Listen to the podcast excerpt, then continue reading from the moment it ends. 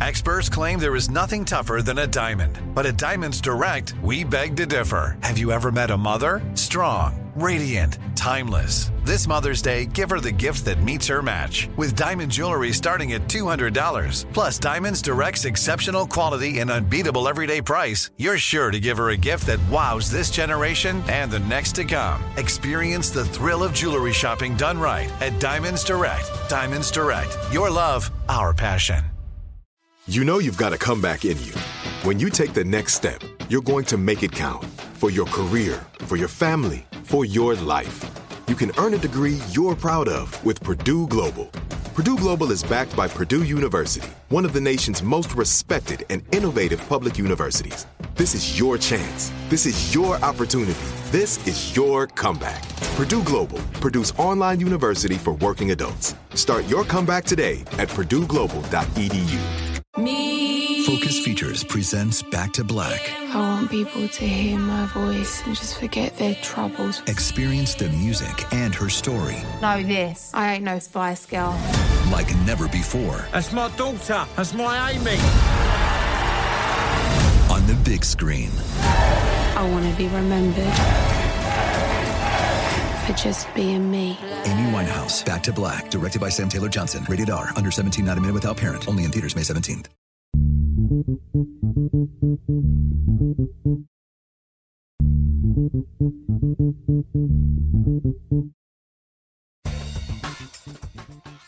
Welcome to Woke AF with me, Danielle Moody. Over the last few weeks, I've been featuring a number of fantastic artists whose work is being showcased at the Shed Cultural Center this summer in New York as part of their open call program. This week, I am proud to present the final artist in our series, Troy Anthony, creator of The Revival It Is Our Duty. What is the revival and why is it our duty? Troy's project centers around the true history of Juneteenth and the importance of struggle, surrender, and salvation. Through his spoken word presentation, one that he refers to as a sermon, Troy urges a return to the original significance of Juneteenth, which you will hear him explain in our conversation. I wanted to share our entire half hour conversation in commemoration of Juneteenth to let you hear his passion and insight into this historic remembrance. As Juneteenth becomes a federal holiday, one that has rapidly become commodified by corporations, I hope you will listen closely to Troy's words and become part of the revival. After all, it is our duty. Troy, you refer to this as not a performance, but as a service. So let's start there because when I think about a revival. I keep talking about the time that we are living in right now as an opportunity to reimagine this country, this world that oftentimes when we're at a space where things are breaking open, that it, it is an opportunity for us to create new space. And so talk to us about what the revival means and why that title. Yes. So I'm from the South. I grew up in Louisville, Kentucky. And um, I grew up going to these kind of revival services, sometimes actually in tents um, in the middle of my neighborhood. And when I was looking for something that met this moment, I was trying to remember about like times or spaces that I've been in that helped me move from, you know, point A to point B. Point A being like, if I was in a place of like deep pain, something that moved me to joy or if I was in a place of like not being able to see the way forward, that moved me to, you know, seeing a clearer path. And church has always been that for me. Um, and also, like the Christian context that I grew up in does not necessarily feed my spirit in the same way. So I aim to um, dissect like what is a revival service? How mm-hmm. what is the what is the technology that's being used in that service that gets us from point a to point b? And i found that like all that it really is are these songs that are helping us like hold space for mm-hmm. our own journey. And so when i titled it the revival it's about um, coming back to ourselves. It's about finding a path to um, salvation and salvation being about collective liberation. So there are three parts to a revival. There's it's usually about struggle, about surrender and salvation. Those are the mm. three themes. And so I've said, okay, well, we're going to honor our struggle. We've been through so much um, in the past year and a half and beyond and beyond and beyond, mm-hmm. you know? So we're going to honor that. And, and how do we honor that? That's been a big question for me. And then it's like, what does it mean to be in this moment where we're trying to come back, where we are trying to take all the lessons that we've learned and apply them somehow to our lives? Like, what does it mean to honor this moment? What does it mean to surrender to this moment? Mm. And then how do we find a path to salvation through collective liberation? Um, that's what the revival aims to do. And I also think I, I harp on this thing that it's not a performance because um, so much about theater and art has turned into like this thing that we consume yes rather than this thing that we like sit with or that Ooh. helps us process mm-hmm. and so i'm just asking people to engage with the essentially the concert um, in a in a different way you know that's interesting because i think you know, to your point in understanding your background, having grown up in the South and having grown up in the church, is the idea that you know, when you go to service, it is not a passive experience. You're mm-hmm. not just sitting there and allowing the preacher and the choir to just wash over you. It is uh, an, a spiritual engagement. It's an entanglement of sorts, right? About yes. how you open up or close to the experience in, that you're having. I want to go back to the three parts that you laid out the struggle, the surrender, and the salvation you know it was funny because when you said the surrender piece like my my neurons kind of lit up because every day i post some type of like quote on my Instagram. And yesterday was about surrender. Mm-hmm. And it mm-hmm. was about surrender being not a giving in, but a letting go. Yes. And, you know, and I posted it, and folks were just like, yes, amen. That's it. This, this, is, this is what we're talking about. And so, you know, walk me through for you with this piece what it means to surrender because we we understand the struggle part all too well right? We understand the generational struggle. We understand what the struggle of the past year of 2020 into 2021 for black people has been in terms of struggle. But talk to us about the piece about surrender and what that means and what comes up for you.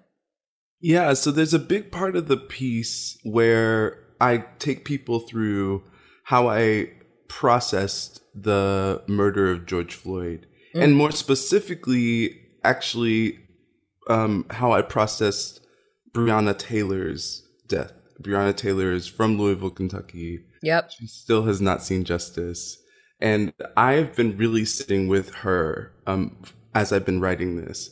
And so there's a, a part of surrender that is about like, I have been through what I've been through. I've seen what I've seen.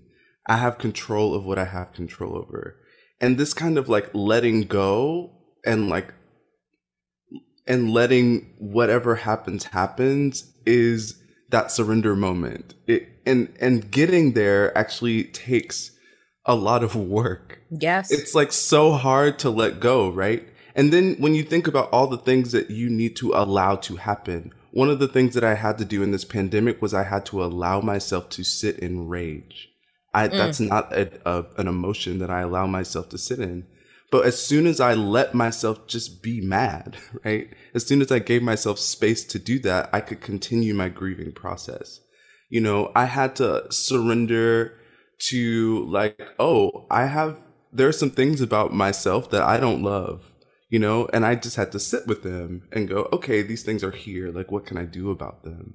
Um, or i'm like wait like i've actually been holding on to all this shame. Like why am i holding on to that? Like let me surrender and just let go of that. Like what am what am i holding on to it for? So i think for me this pandemic has taught me a lot about how much i'm not in control of um how much i uh, actually don't have agency over.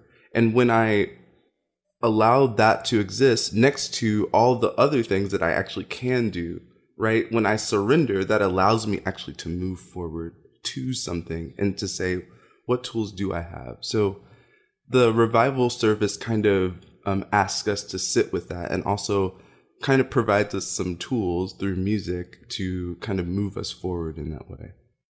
You know, I have been talking so often on Woke AF about, well, one, unlike you, my natural state is rage. And so, and so you know, there are some people that might, no, I don't think anyone would actually say that about me. Uh, my natural state is rage. And I have, you know, through the pandemic, have been learning how to let go right? That part of the process of trying to break things open. And for my work, it is through politics, right? And mm-hmm. through letting people understand their power and responsibilities as citizens of this country, right? To be active and activate themselves. Yes. And the part of doing that is like James Baldwin had said, is that the more conscious that you become about this country, the more enraged more you are, right? Yeah. Particularly as Black people. And so you know, do you feel as an artist that in some essence, there needs to be some struggle and strife, and that there is something productive about moving through trauma to create something new. Somebody had eh, shared that thought on social media earlier this week, and I've been sitting with it as a content creator, not as an artist, but thinking to myself, can you create without there being some type of conflict? Hmm. I think, you know, conflict drives a lot of art, you know, even in music, like the way that I compose, like it's all about conflict and resolution, tension and resolve. So that that just exists, right? And, and it, it doesn't for me like conflict doesn't have like a bad thing. Like yes, sometimes the conflict is the catalyst, right, for us to move through. I think the thing that I have been sitting with is, you know, a lot of art that deals with trauma, especially black trauma, it's mm-hmm. like if it's a play, it's like you go through the whole play, and by the end of the play, you realize that, like, oh, trauma exists. For me, it's about starting with the trauma and saying, like, okay, this exists. And now I'm going to spend an hour and a half on the path to healing. Like, mm-hmm. how, how do we work through this? It's the moving through that I'm interested in right now. Mm-hmm. And I feel like we don't do that enough. And then just what you said, when you start to move through, then you can start to dream and hope and, and build, you know? And it's like sitting with trauma at the same time as being able to activate our imagination about, okay, what, what will happen after I burn it all down, right? Like th- those two things hand in hand is actually what leads to our liberation. And it's not one or the other. Um, you have to have them both. So i guess the short answer to your question is yes. I, I think that conflict is a major part of the equation. You know, I love what you just said about being able to activate that kind of dream space through the action of burning it all down. Because, you know, you realize, and what I am starting to understand is that when everything is in such complete disarray, right? When we're looking at, we're living through a global health pandemic. We are living through racial uprisings. There's like a, a return and a resurgence of white nationalism. There is, mm-hmm. you know, this continuation of black trauma that is played over and over again, like horrible porn on cable news on a regular basis. When you see all of this happening, there is like this pit that arrives and you see all of the destruction that is happening. But through that same time, it's just like, well, what happens if it does all burn down? Like, then what? Right? Like, then what? Then what? Right? Because through the mud comes the lotus flower, through the f- ashes comes the phoenix. It's like you can imagine so much more, I think, in a place of devastation because everything that you did know is no longer, right? Everything that we kind of trusted in. I think the thing about the pandemic, and you tell me if you felt this way as well, is that we were living in this false sense of security, right? Mm. That something a catastrophic global event couldn't possibly ever happen. That's something that we see in sci-fi. It's something that we you know read in books or something that happened a century ago right with the spanish flu. So there's something that is very unsettling now about collective trauma. Like it's not just black trauma. Yes our community experienced it differently and more so. Yes. but there's something about the collection of this trauma, how do you think that we use that community space to build, right? To move through, like you're saying, this isn't a play and it isn't a performance. This is all of our lives. But there is still a moving through that needs to happen from this collective struggle. How do you imagine that to come forth? Or, or does it? You know, I think there is something about everyone having to grapple with the thing, you know, mm-hmm. whether we were talking about racism or police brutality or name and name and name, but there is something about like, okay, this is in front of all of us and we all see it now. Like, what are we going to do about it?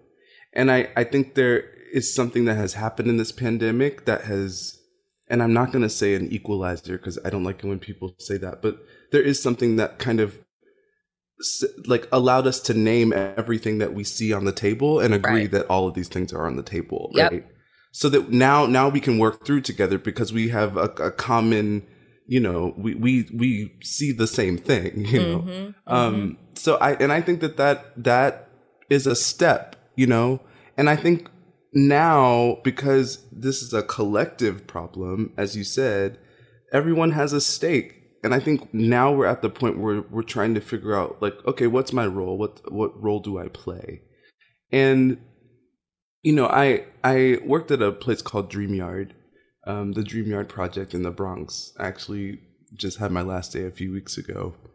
Um, but we do art and social justice education. And when I first got there, the first thing that we did as a learning community, as a full staff, was talk about the civil rights movement and like how it worked and one of the things that um, really jumped out at me was I had this narrative in my head that like all the black people came together and had like one agenda. And mm-hmm. then that mm-hmm. one agenda was pushed through like with all the might. And I'm like, no, actually, there was a lot of discourse. Like there mm-hmm. were a lot of mm-hmm. different ways of going forward, which seem, which is actually pretty obvious. Like there was a lot of disagreement but everybody did their everyone had a common goal even if they had different paths to getting there. And it actually took everybody. There is no martin without malcolm. Right. There is, you know yeah. like and so i'm interested in how is everyone using their tactic toward this common goal to tackle this thing that we all see on the table? And i think we'll find our way there. That's just my theory you know, I wonder too, you know, the ending, right, is about salvation, right?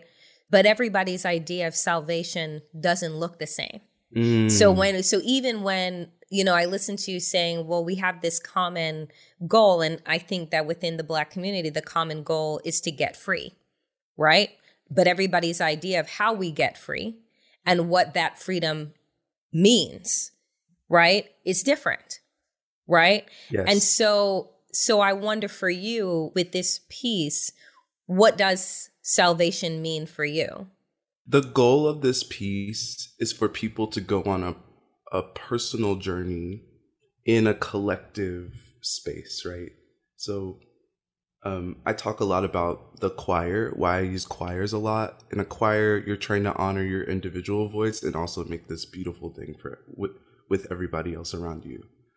And in the revival, we go through a series of songs that really are about like, what have I gone through? How did I get here? What do I need to let go of? Um, but the the end goal is that you are able to see, literally see how everyone else is moving through their stuff. Mm. And my hope also is that the takeaway from the revival is I can't get free unless you are free. And you can't get free unless I'm free. And so if our definitions whatever it whatever I think it means for me to be free, if it does not include you being free, that's not freedom. Period. Mm-hmm. Mm-hmm. And so mm-hmm. it's trying to get people to say, "Oh, oh, oh." Like to move from a personal journey, right, which is necessary. Like we have to do work on ourselves. But to move from what do I need to what do we need? And specifically, like you might need more than I do. You might need something different. Um, and so how can I honor what you need? and and think about what what can I do? And sometimes that means what can what do I need to give up? Right. What do I need to give up in order to make sure you have what you need? Do you know? So uh, do I think that the revival is going to like solve all the problems? No. It's not its purpose. The purpose is to to shift our our viewpoint, to shift how we are showing up, how we are continuing, that you don't leave the same way that you came that you're able to do even a little bit of work in that space with a bunch of other people that hopefully radiates and radiates and radiates and radiates out outside of whatever happens in that 90 to 120 minutes. I love it. Your service, the revival, will take place on Juneteenth. Yes. So talk to us. I know the significance, but the significance for you, the significance for why this Juneteenth and also, I have another question, but I'll let you I'll, I'll let you answer this one first. It's about yes. Juneteenth 2020 and what we saw. What we saw. Yes. yes. So I have actually like Juneteenth has been one of those things that I it was like I uh, I kind of understood it like growing up. It wasn't something that like my family like got together. Like when I think of Juneteenth, I think of Texas. Like I, I specifically think of black yep. people in Texas who mm-hmm. really do the thing. But and I did not grow up with like that kind of history of Juneteenth. But um, especially last year when suddenly everybody wanted to celebrate Juneteenth. It was just mm-hmm. like we've always done this, right? This oh is, yeah, Nike, you know, Walmart, you know, everybody Juneteenth, coming up with Juneteenth, their Juneteenth. It's like know? okay. Oh, okay. Um, but I actually really focused. I really focused on it. I have a really wonderful friend. Her name is Ava. Um, she is the director of education at BAM and also was like my work wife at DreamYard for a period of time. And she's joining me as a dramaturg on this piece. She gave she gives this Juneteenth presentation that li- like literally shifted my everything mm. because at the center of it she questioned all of the narratives that I had grown up with about Juneteenth, about how it was about like, oh, we learned of our freedom late. Like everybody learned at different times. And it's like, no, actually, what Juneteenth is actually about is how my ancestors liberated themselves. How yes. they used, you know, Lincoln's call to join the army to say, okay, great, I'm really gonna go and I'm really gonna take over Richmond, and then I'm gonna go to the outskirts and I'm gonna get my kids and my and my wife, mm-hmm. or like like and we and that history and lineage of like oh like our country like needed to free enslaved people because rebellions were real and like people were scared like our ancestors weren't just sitting around waiting for people to free them, mm-hmm. right? And come, come let our history books tell it. That right? exactly. Come let it. Come let our history books tell it. Mm-hmm. Yes, and I'm I'm I'm sermonizing. I I literally give a sermon in this piece, and this is what my sermon is about: about how our ancestors are actually our wildest dreams. Like if we've been looking for, like in a like people that really showed up for themselves that really figured out what what collective liberation was like what it meant to really free yourself like our ancestors did that mm. and like we can also do that we don't need to wait around for someone to hand us anything mm-hmm. you know mm-hmm. we have all of the agency and um i'm just giving away the whole piece no i know. Um, no, you're, you're making everybody want to go and show up because that's what now it is. I'm sitting here and I'm saying to myself, you know, I have that T-shirt that says "I am my ancestors' wildest dreams," and now you just like totally flipped it on its head, and I'm thinking to myself, wow, you know, when you think about the narrative that we have been given, that has been force fed to us about our lack right? Mm-hmm. And I think mm-hmm. about a people who created their own liberation, their own rituals, their own everything, moving through bondage, physical bondage, but allowing them, like being spiritually free. And that's the place that we're actually trying to get back to now. You just, you twisted you twisted my mind. Well, I have to give credit where credit is due. A, a lot of the things that I I don't create anything by myself. I like to really tell everybody that. I I I try to run away from this whole like s- the singular genius artist. Like to me mm-hmm. that is ridiculous. And so that all came out of intense conversation with Ava and she was like this has been on my mind you know, like how our ancestors are our wildest dreams. I was like, say that again. What was yes, that? I'm like, please pause. What did you Say just say? again. You know, um, so every, ev this whole piece has born out of community uh, around my conversations with people. That's why I was like, I need as many people involved in this as possible. Like, I need a, I need, I need a choir of people. Like, everybody needs to bring their experience to this thing. It's not about even like, it's not even about like just the shed presenting it. It's about like, you know, who are all the the many people that came together to make this thing happen um even though the shed is giving it a beautiful home um so yes i think collective liberation our ability to free ourselves like that's that's where we're going that's Yeah. what we're touching on in Yeah. this thing I really, I mean, I, I, you know, one, I'm excited about your performance. I, you excited. come. I am, I'm totally going to come. I've been every single one of you amazing open call artists. I'm just like, I'm coming. I'm just gonna live at the shed. I'm Love that. live at the shed and and wait for everybody's premiere. But there is just something, you know, you can get caught, and I think from out, you know, for myself in particular, because of the nature of the work that is politics that has become so dark, that I entered it as a very hopeful, bright-eyed, you know, wanting to believe that I could be this change maker, to now being like, I hate all of this, and I want to go like tend to my plants and like Mm. and like just you know listen to gospel house. Um but you know i i think about you know the beauty of art is to allow us to be able to experience our trauma be able to see it but then also find joy and beauty in all of it and so i appreciate you so much i appreciate this body of work that you are bringing to people at a time and I know that it was delayed, right? It was delayed because of the pandemic. do you want to know the truth Yeah.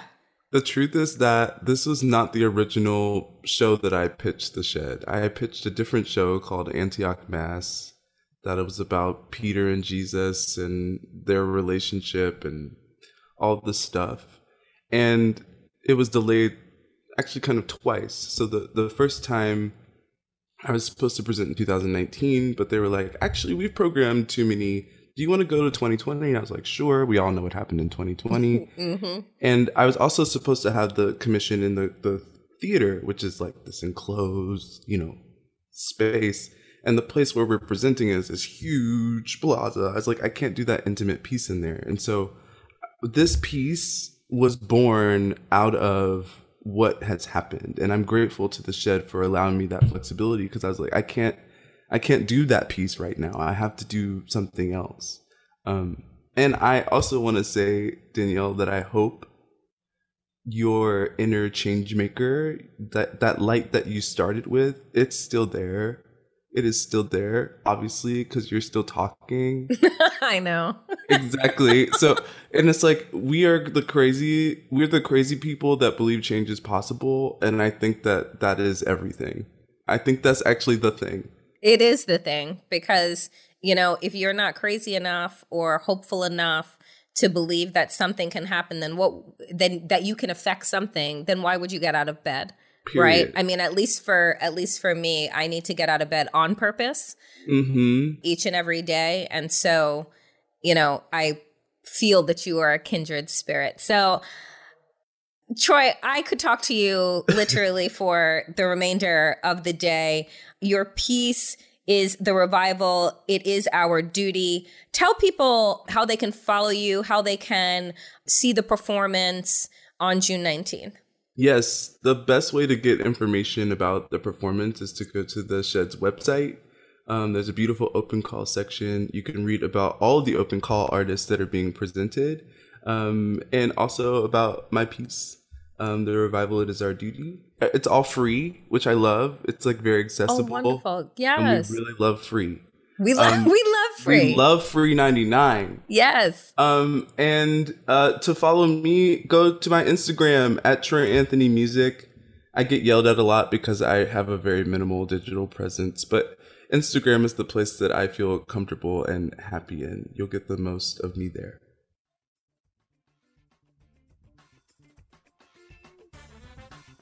You can stream Troy Anthony's live presentation of the revival It Is Our Duty the evening of June 19th at theshed.org slash open dash call dash live stream. If you're in or near New York, there's still time to head downtown and see him live at the Shed for free. This week brings our Open Calls Showcase series to a close, but I've got plenty of other exciting interviews live now on Patreon with even more to come. To hear more conversations from folks like Ibram X. Kendi, Transportation Secretary Pete Buttigieg, and more, support Woke AF Daily at patreon.com slash wokeaf. Join the Woke AF Nation and become part of the conversation. Power to the people and to all the people power. Get woke and stay woke as fuck.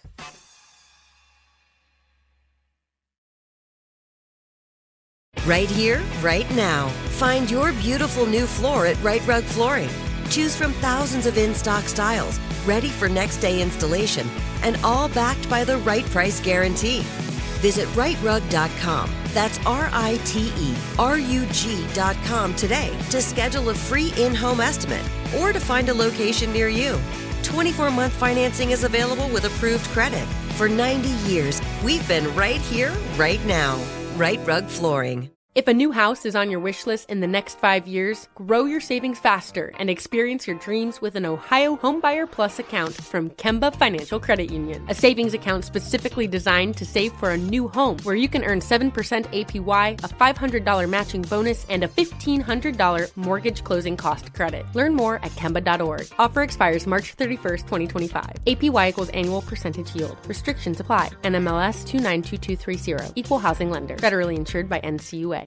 Are you still searching for your perfect place to call home? Well, now is the time to buy at Fisher Homes. If you're looking to move in before the end of 2024, May could be your last opportunity to start building your dream home and close before the year's end. If you're hoping to move in even sooner, Fisher Homes also has homes that are move in ready and waiting for you, where you can start enjoying the benefits of homeownership even faster. Schedule your personal tour with a new home advisor today at FisherHomes.com and make this spring the season you find your perfect home sweet home.